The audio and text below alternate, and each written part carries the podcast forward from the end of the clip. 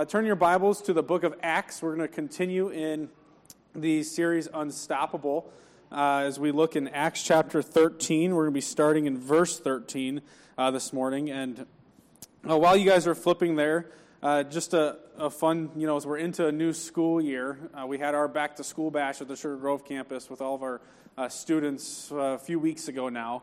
And uh, something we had done for the, in the weeks building up to it is we really challenged and encouraged all of our students to say, hey, we want to invite friends. We want your friends to be able to come to the church, uh, hear the good news about Jesus Christ. We want to start building relationships with them. So we uh, kind of, well, you could call it bribing or you can call it just incentive, whatever you might call it. We told our, our students that, hey, if you bring two or more friends to the back to school bash, uh, you'll be, your, your name will be entered into a drawing uh, for a, a big door prize. Um, and everybody who comes is going to be entered to win a door prize. But if you bring two or more friends, you could win a, a big door prize. And so these kids are all excited about it and, and oohing on and wondering what these big door prizes were. And we wouldn't tell them what they were. They'd, we had this, uh, this one uh, seventh grade boy who, every time he saw me, for like the three weeks uh, going up to the back to school bash, he would say, Jeremy, what is the big door prize? I'm inviting all of these friends, but I want to know what it is. I'm like, dude, I'm not going to tell you. You just got to find out later, right? And so the back to school bash comes around, and our, our students invited tons of friends to come. Uh, and many of them weren't able to be there, but we had a lot of kids. I think we had like 26 uh, friends come to the back to school bash, which was just cool and exciting. And so it just happens that this boy, though, uh, who had been asking me over and over and over again, um, what that big door prize would be. He brought more than uh, two friends, and he actually won the big door prize. And so we're uh, we're handing it out, and he got a gift card to Amazon, and he was all excited. And then you know we were doing at the end of the night, and I was walking out into the foyer just to kind of say goodbye to kids as they're leaving, talk to parents real quick, and he comes up to me and the foyer. He's like, "Hey, hey, well, what what's the big door prize? What is it? Like, what's what's that big prize?" I was like you won it, man. Like, you got the big door prize. And he was, I did? I was like, yeah, what do you think it is that I gave you? He's like, well, I don't know. I just didn't know that that was it. And then he was all excited and he was proud and like, hey, I, I won this big door prize. And um, I share that story with you because in some ways I think it's similar to what, what Paul's facing uh, with the Jewish uh, people in the synagogues, right? We're going to see this morning, you know, we've seen last week that they've started out in this missionary journey. He goes first to the Jews in their synagogues and preaches the gospel of Jesus Christ to them. And this morning, we're going to see Paul go again to a Jewish synagogue, and essentially, he's going to say, Listen, he's going to talk of God's faithfulness. We're going to read the passage, and he's going to remind these Jewish people of God's faithfulness throughout the years uh, to them as a nation. And then he's going to say, listen, but the biggest promise, that promise of a Messiah, he's come. You, you've heard about him. You, you may know who he was. Jesus Christ, he was the promised Messiah. And he goes to say, the greatest gift that was there, the biggest gift, the, God's greatest act of faithfulness has come. It's been delivered to you. And I want to open your eyes to that reality. So, just like this little seventh grade boy, he, he had seen and experienced that uh, bigger door prize that he was so excited about but didn't recognize it. And he was still living this kind of anxiety, I wouldn't call it anxiety, but this, this anxiousness, this excitement to find out what it was. When he learned that uh, he had already received it, he was, he was thrilled.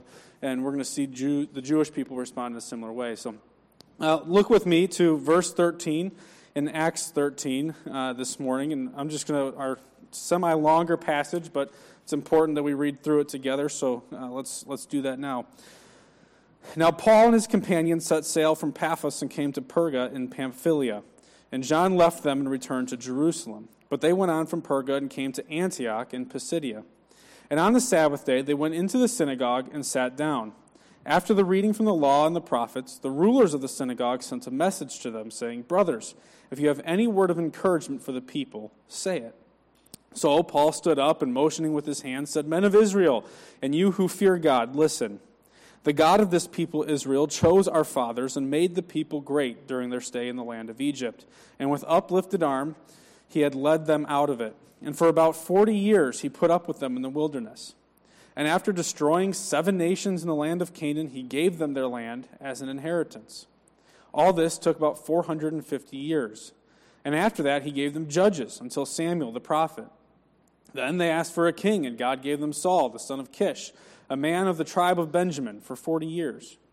And when he had removed him, he raised up David to be their king, of whom he testified and said, I have found in David, the son of Jesse, a man after my heart, who will do all my will. Of this man's offspring, God has brought to Israel a Savior, Jesus, as he promised. Before his coming, John had proclaimed a baptism of repentance to all the people of Israel.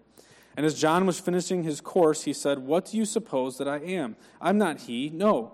But behold, after me one is coming, the sandals of whose feet I am not worthy to untie. Brothers, sons of the family of Abraham, and those among you who fear God, to us has been sent the message of this salvation.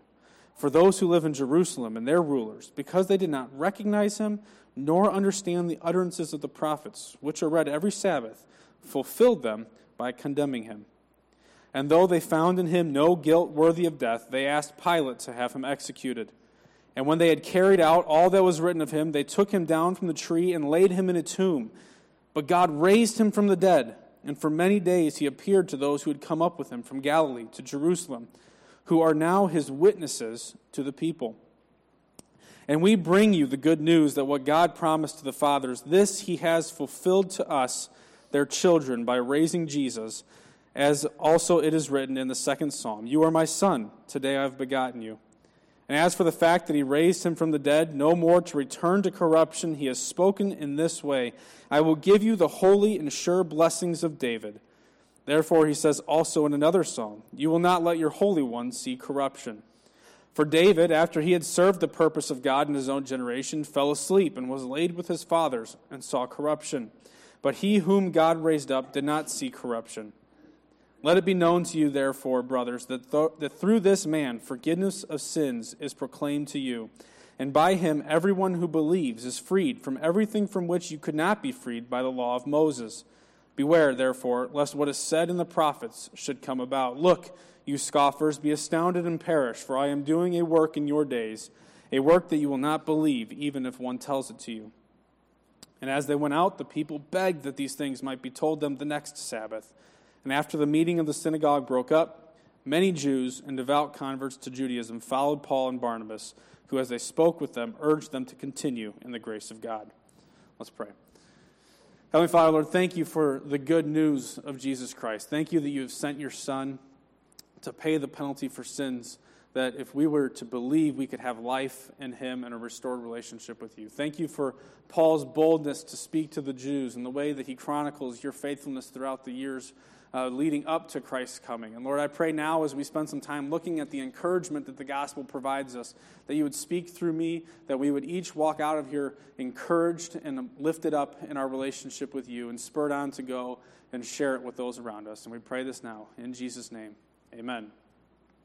This is a, a sermon that uh, I would hope, I pray that when it's said and done, in, in a little bit, when you guys leave this place, that you would be encouraged. This isn't a sermon that's uh, there to, or a passage that's given to condemn or, or call guilt upon us or, or restore righteousness, but this is Paul pleading with and sharing an encouraging word, right? As, as it starts out, the rulers of the synagogue say, hey, if you've got a word of encouragement, please share it. So Paul found this message to be the most encouraging thing that he could have shared at that moment. And while many of us are believers, we've trusted in Jesus for the forgiveness of our sins, that doesn't mean that the gospel message isn't relevant to us.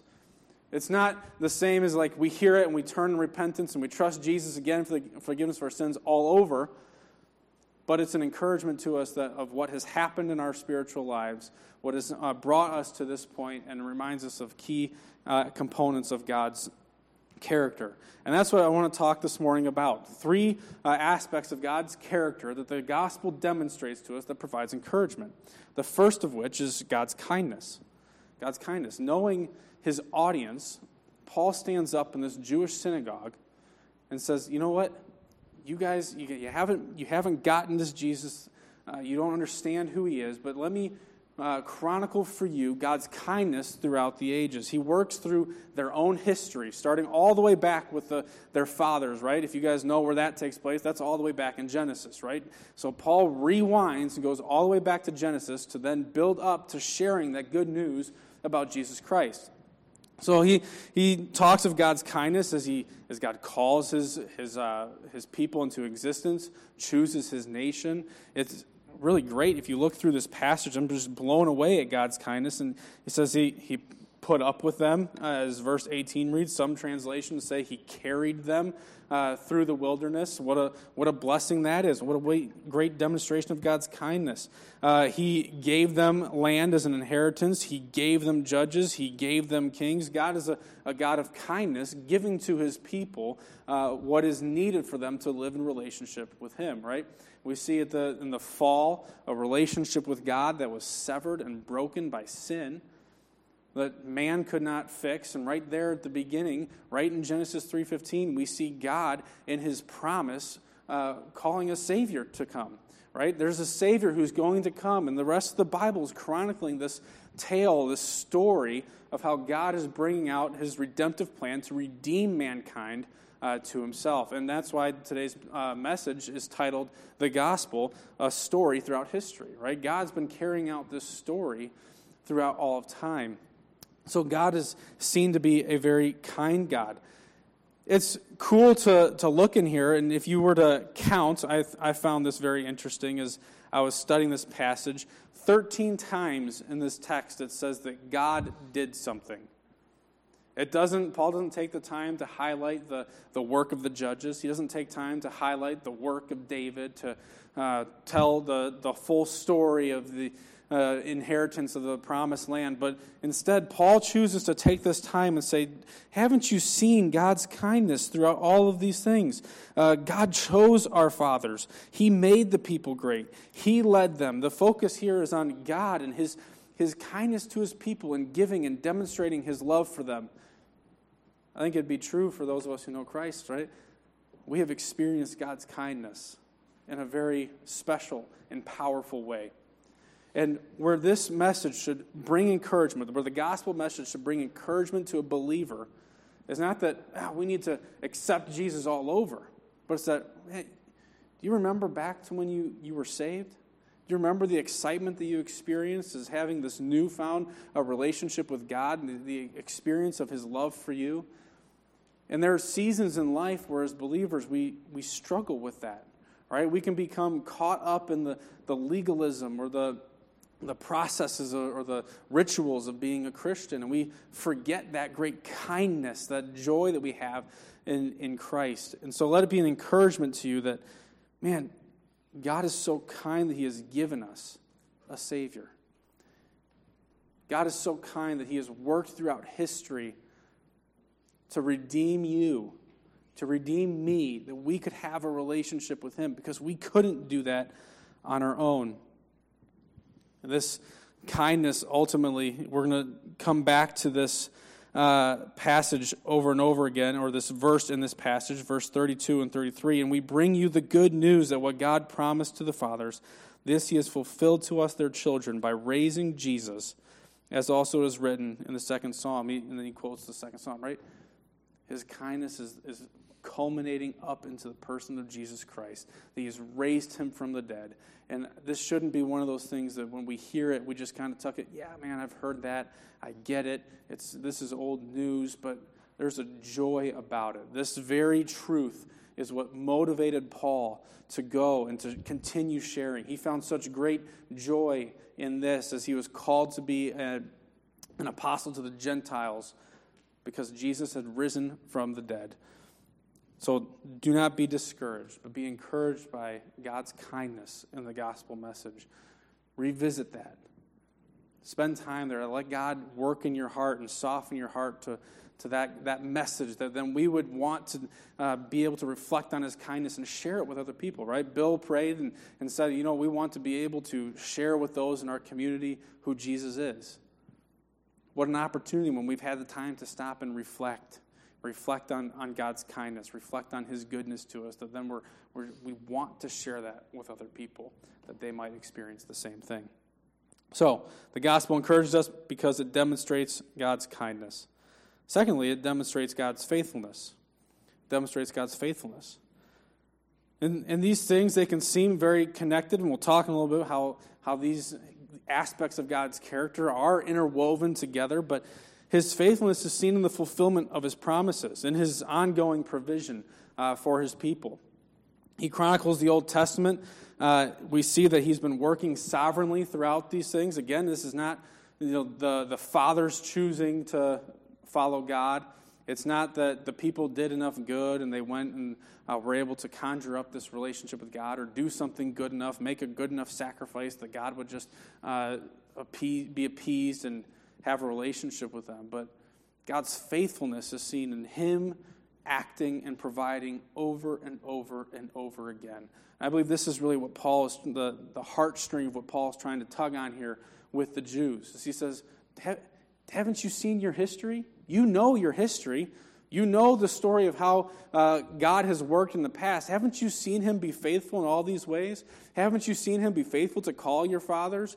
Haven't you seen him be faithful to lead the people out of Israel? Haven't you seen him to be faithful to provide the land to you guys? Haven't you seen him be faithful over and over and over again? And now I'm going to tell you one more way that God has been faithful. He's fulfilled his promise of bringing the Messiah.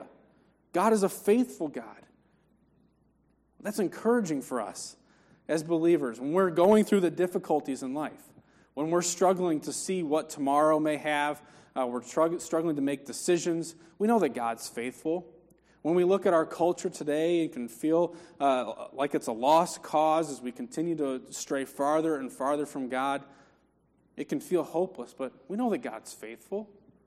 We can have encouragement as believers.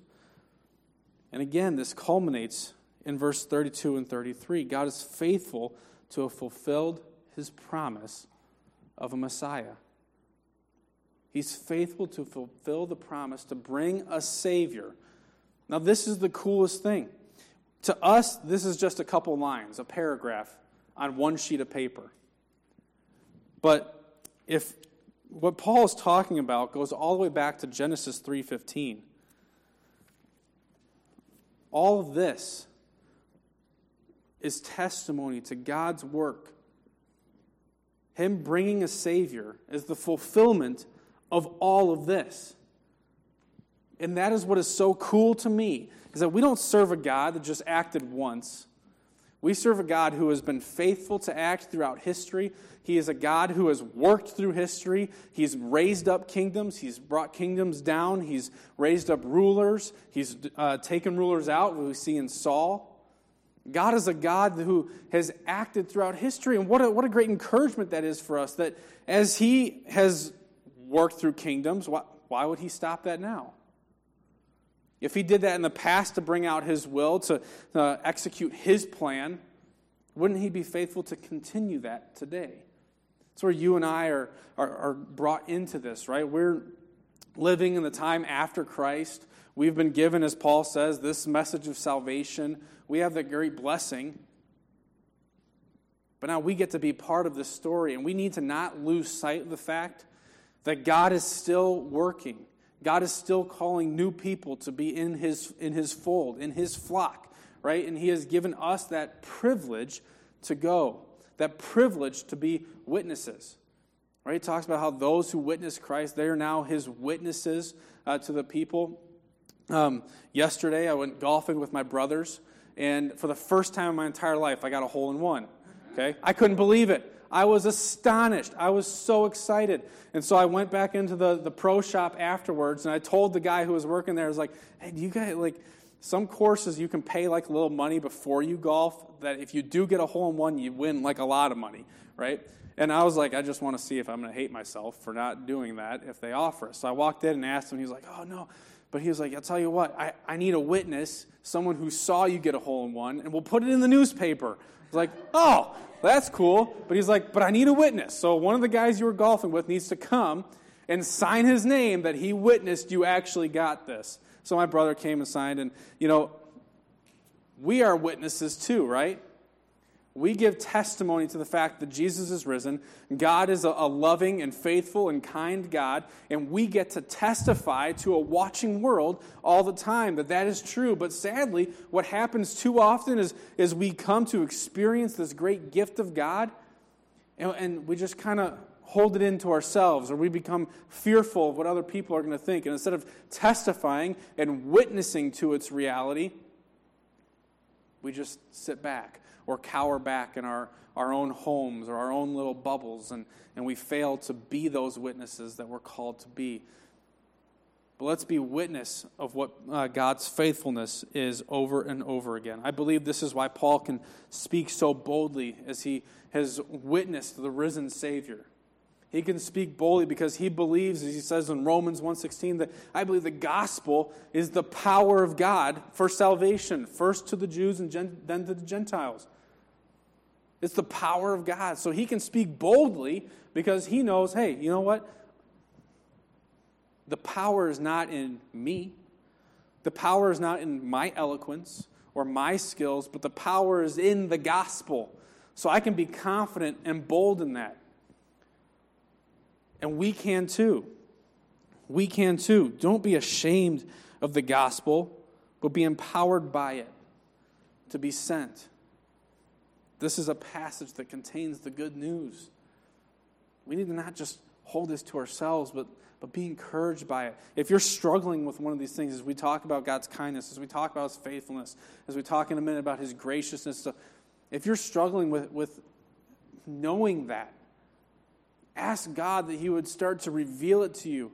As I think about God's kindness, I, I've always been, when you stop and think about so many things we take for granted in life, and when you slow down, you just start to thank God for the things around you, you begin to see His faithfulness. You see His kindness in the relationships that we have. The fact that we have a church that we can gather in, that we have other believers who God has called to salvation, that we get to encourage each other and spur each other on. We get to support each other. We get to help each other grow. What a cool blessing. God's faithful, He is kind. And lastly, God is God's graciousness. We see it in the gospel. He shares that God is a gracious God, beginning again, we see it as he calls the fathers. Think of Abraham. Think of Abraham. God called Abraham. Had Abraham done anything to merit God calling him? No. But God chose to call Abraham to follow him. Why? Because God's God, right? And God can do that. You think of Isaac before Isaac was even born, Isaac was a child of promise, right? God had chosen before his birth that he was going to uh, continue his covenant that he had uh, made with Abraham with Isaac. You think of Jacob, right? And uh, Jacob didn't do anything, but as a matter of fact, in Romans, in Romans chapter 9, it talks about how uh, let's, uh, let's read it. Where is it in my notes? And not only so, but also when Rebekah had conceived children by one man, our forefather Isaac, though they were not yet born and had done nothing good or bad, in order that God's purpose of election might continue, not because of works, but because of him who calls, she was told, The older will serve the younger. As it is written, Jacob I loved, but Esau I hated. Right? God's graciousness, remember, what is grace is being given something that we don't deserve right? Given something we don't deserve. Abraham, Isaac, Jacob, they hadn't done something to deserve uh, God choosing to establish his covenant people through them. But God graciously gave them that blessing of being a part of that. He has graciously given you and I that blessing of being adopted into his family through Christ, right? You didn't do anything. I did nothing that we could have possibly merited God's love and a restored relationship with him. But God, in His love, in His graciousness, did that. You look, as, you look through the, the people, it doesn't take long. God built them into a, a, nation in Egypt, and He led them out of Egypt. And We've talked about some of that in the uh, Heroes from Hebrews series as we saw the people leaving Egypt and stuff. And if you've read it, you, you know how the people were rebellious through it. They had a bad attitude through it. It didn't take long for them to say, Why don't we just go back? You know, but God carried them through. God was gracious in that. Did they deserve that? No. No. But God, in His loving kindness, carried them and sustained them as they wandered through the wilderness until He gave them the land of inheritance. After God destroyed seven nations, He is gracious to give them their land. What an awesome testimony to God's uh, graciousness. I think the Ephesians 2 speaks so powerfully uh, to the gospel message here.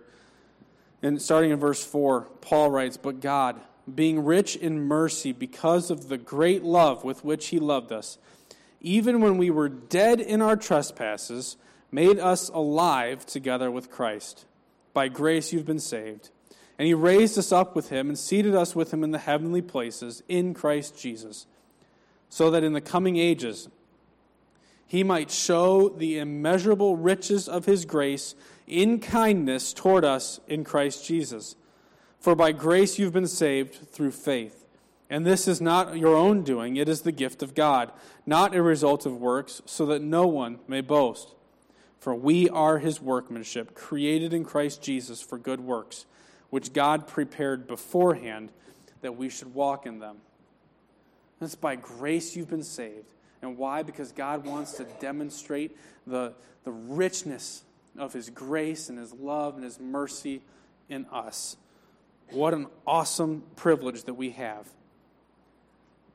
And again, we see in Jesus Christ the fulfillment, the culmination of God's plan, the, the, the climax per se of, of God's story. You look at stories, you, you got like the introduction, the, the demonstration the plot. And I don't know the technical words for it. I probably should have figured that out. But uh, and then like the buildup, right? And then every story has that like climax, like this is it, this is what it's all about, and then it's the carrying out after that time, right? Jesus was that climax. You see, you read through the Old Testament, it's like the building up to this, this moment.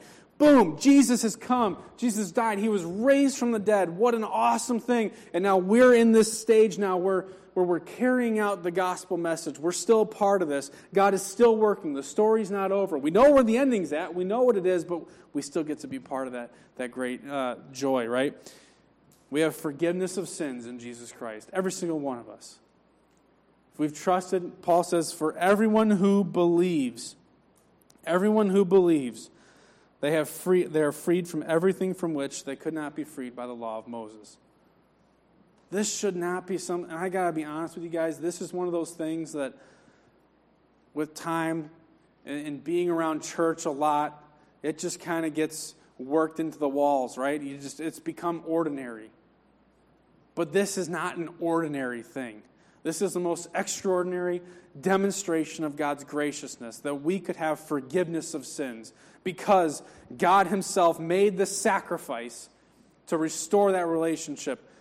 That, is, that blows your mind when you stop to think about it. That God would love you, that He would love me that much to provide that, uh, that restoration that we couldn't do. We could not do it. And as a matter of fact, you know, we deserve all the opposite we deserve the opposites of, of God's graciousness. We deserve his wrath. We don't deserve God's kindness. We don't deserve God's faithfulness. But that's why we get to bear that testimony, right? To a watching world. To a watching world that we've been made new. We have a, an awesome relationship with the most incredible, loving, giving God. And we get to experience life with Him on a daily basis. What a cool opportunity that we have. So we're encouraged by His kindness, by His faithfulness, by His graciousness. And these things, they work interwoven, right? You start to think about God's kindness. Well, His kindness, you see it throughout history, is demonstrated in God's faithfulness, right? In His faithfulness, demonstrates God's kindness, right? His, him being kind to us is God being faithful. Him being kind is, or uh, Him being faithful is God being kind. We don't deserve that. God graciously gives both of those things to us. We don't deserve it, like we've said. Like, listen, they work together, and what an awesome, that's why this story is such a, a powerful story, why we don't need to be ashamed, but we can be sent and empowered and motivated to go and, and proclaim the gospel to those around us. It is the good news that despite us, despite you, despite me, God has brought salvation. That's an encouraging thing for us today. And when Jesus uh, says on the cross, you know, as he hung there and he, as the time came, he said, It is finished, right?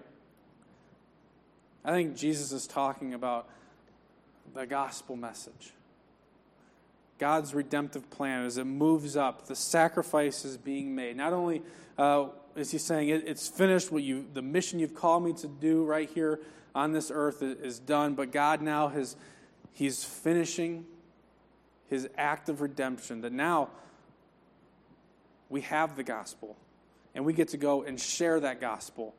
God has brought the redemption in Jesus Christ, and we get to be a part of that. That's why, as we look through the Acts last year, our sermon series was called Unfinished, right?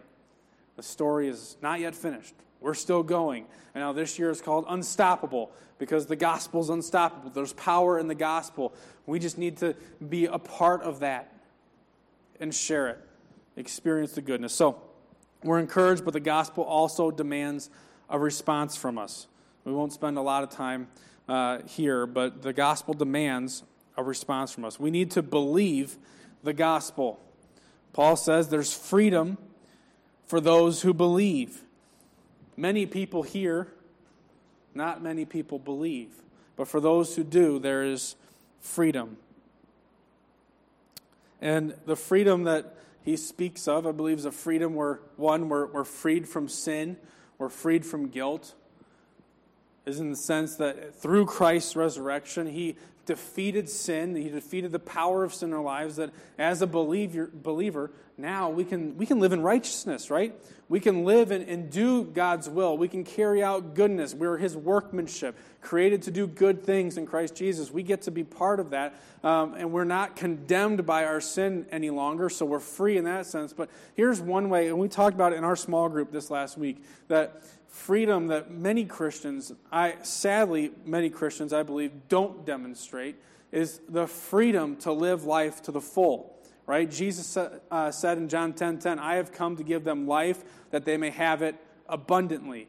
Right? As Christians, sometimes what we'll do is we get into this rut of legalism and, and we become Pharisees in many ways, and we will talk and speak like we have this freedom in Christ, and we're not guilty any longer. But we don't uh, demonstrate the freedom that we get to do uh, God's will. We get to be obedient to God now. We have the freedom in that way, right?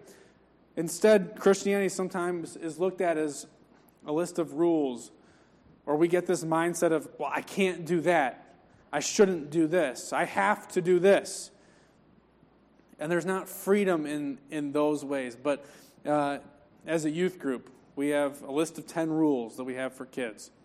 One of those rules, instead of saying, hey, you have to participate in whatever we're doing, right? We can't have uh, all these different kids doing separate things all the time. You, you have to participate. You get to participate, right? That should be our mindset as believers. We get to participate in God's work. We get to be part of His church. We get to make uh, life changing impact in other people by being a part of what God is doing, right? We have that privilege of being part of the story. We get to serve a good God. Freedom. I hope and pray that this week we would all live in freedom in a way that we have not lived perhaps in a long time. That God would uh, give us a sense of freedom to go and to do His will, that we would have a joy in doing it. We wouldn't be worried about the what ifs and the ands of, well, if I, if I say this about Jesus or my faith to this neighbor or this friend, well, well maybe they're going to think I'm weird or we'll, we'll ruin a relationship here or whatever. But looking for opportunities instead of saying, I'm going to wait but say, God, give me the opportunity that I might be able to do it in freedom. So we need to believe in the gospel. Secondly, Paul gives a warning to not reject the gospel. Don't reject it. Look, you scoffers, be astounded and perish, for I'm doing a work in your days, a work that you will not believe, even if one tells it to you. I got to be honest, I can't help but wonder if Paul knew that the Jews weren't actually going to accept the gospel message.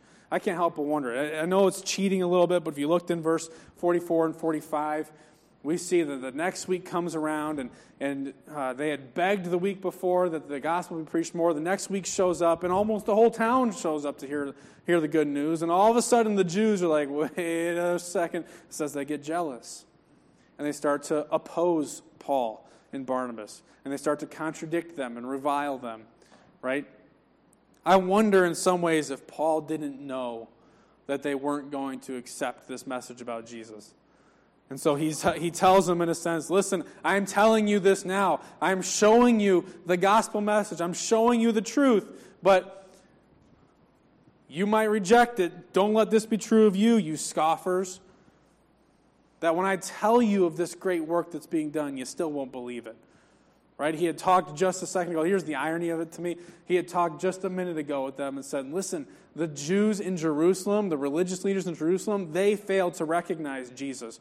They failed to understand that he was the fulfillment of the scriptures. And then they condemned him to death. And in so doing, they fulfilled the scriptures. And he says they were taught every week, they were read every single week. I think in some ways, Paul's saying, listen, don't reject the gospel. Don't reject it. And this is true for us here, right? For those who have already accepted the gospel of Jesus Christ. Don't, don't quench it. Don't oppose it. Don't reject that gospel message. And there's going to be people in this world who do reject it. And for them, you know, Paul speaks of, of the, the nature of uh, those who haven't trusted in Christ. Jesus speaks heavily on it. The idea of hell, the only thing that is in store for those who've rejected the gospel of Jesus Christ is destruction. It's destruction. And as believers, I would never want to wish that destruction on another human being. I would never want to wish that somebody wouldn't come to know Jesus Christ. Think of those that you love, the people you work with, the people you live next to, who don't know Jesus. And there's no guarantee of another opportunity to share. This might be the chance. This week might be the last opportunity that you have to share the gospel message with somebody. Live it out. Share it with them. Tell them of Jesus Christ. That you would be so moved and, and by a relationship with God yourself that you couldn't help but talk with other people about it. I was so convicted by that idea this last week as I was thinking, man, golf has become a game that I love. I love to golf.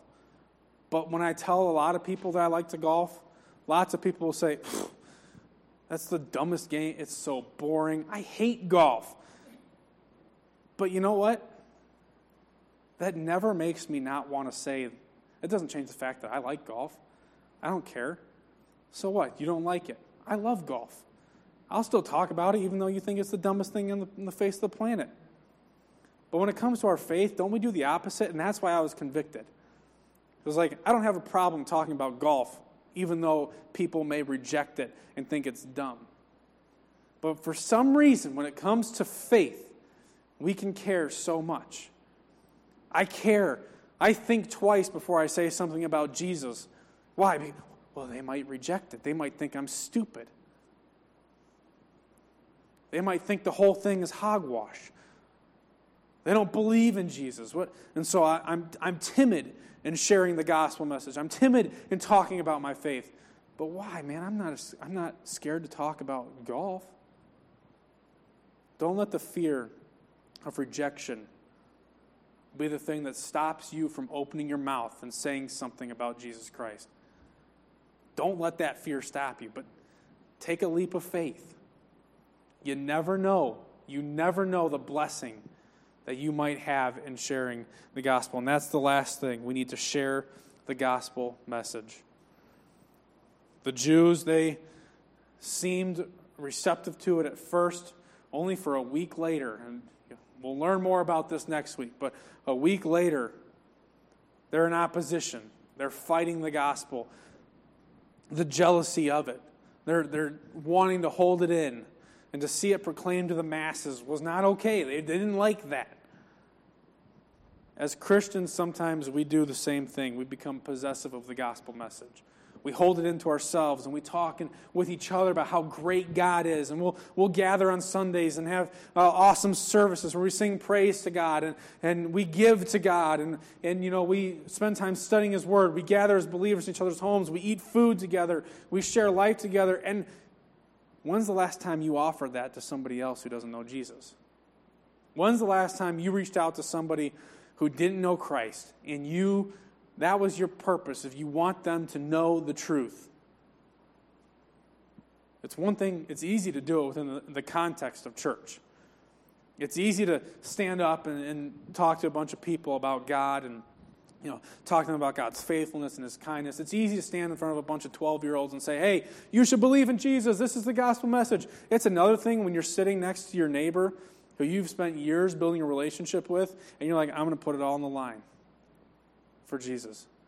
Because here's the reality if another day goes by and they pass away, something tragic happens, and they did not know about Jesus, that's going to be the one thing you wish you would have told them about, right? You'll look back and say, man, why didn't I just tell them about Jesus? Because now you know. You know where they're spending eternity. That's why Paul is so motivated to go. He's excited to go. And the way Paul looks at ministering to the gospel is different than the way many of us look at it today. Paul, man, he's a guy who went through all kinds of persecution. He's locked up in prison, man. He was shipwrecked, all this stuff. And he doesn't talk about, oh, I have to go to the church in Ephesus. I have to deal with the Corinthians. But he speaks of suffering for the gospel. He speaks of ministering the gospel like it is the greatest joy in his life. Like he would do anything for other people to know about Jesus. He would do anything to minister to other people. And that is a conviction to me. Because how often do we kind of make a line and say, I'm not crossing this line? I'll work hard up until here. And then somebody else has got to pick it up. Or I don't want to, this is too much of a sacrifice. This is too difficult. This stretches me too much. This is too far out of my comfort zone. Uh, it's for somebody else. But you think through how God has used people. He has used those who feel the most inadequate, and in many ways are the most inadequate, to do the greatest things for His sake. Because why? When our weaknesses are demonstrated and God works through it, God is made to look absolutely magnificent, powerful, and wonderful above all things. So, be encouraged this week. My prayer is that each of us are so encouraged by being reminded of the gospel message, the good news of, of Jesus Christ, the, God who sent his son to die on the cross and to who raised him to life so that you and I could have life. That we'd be so encouraged by that, that in the same way that I had the excitement to go tell everybody that I got a hole in one in golf, that we would go and say, Hey, have you heard about Jesus Christ? He loves you so much that he came and he died for you and he rose again that we could have life. Man, you've got to get a hold of this message. That we would have an excitement to go and make an impact in our communities, that more and more people would come to know Jesus, our Lord and Savior.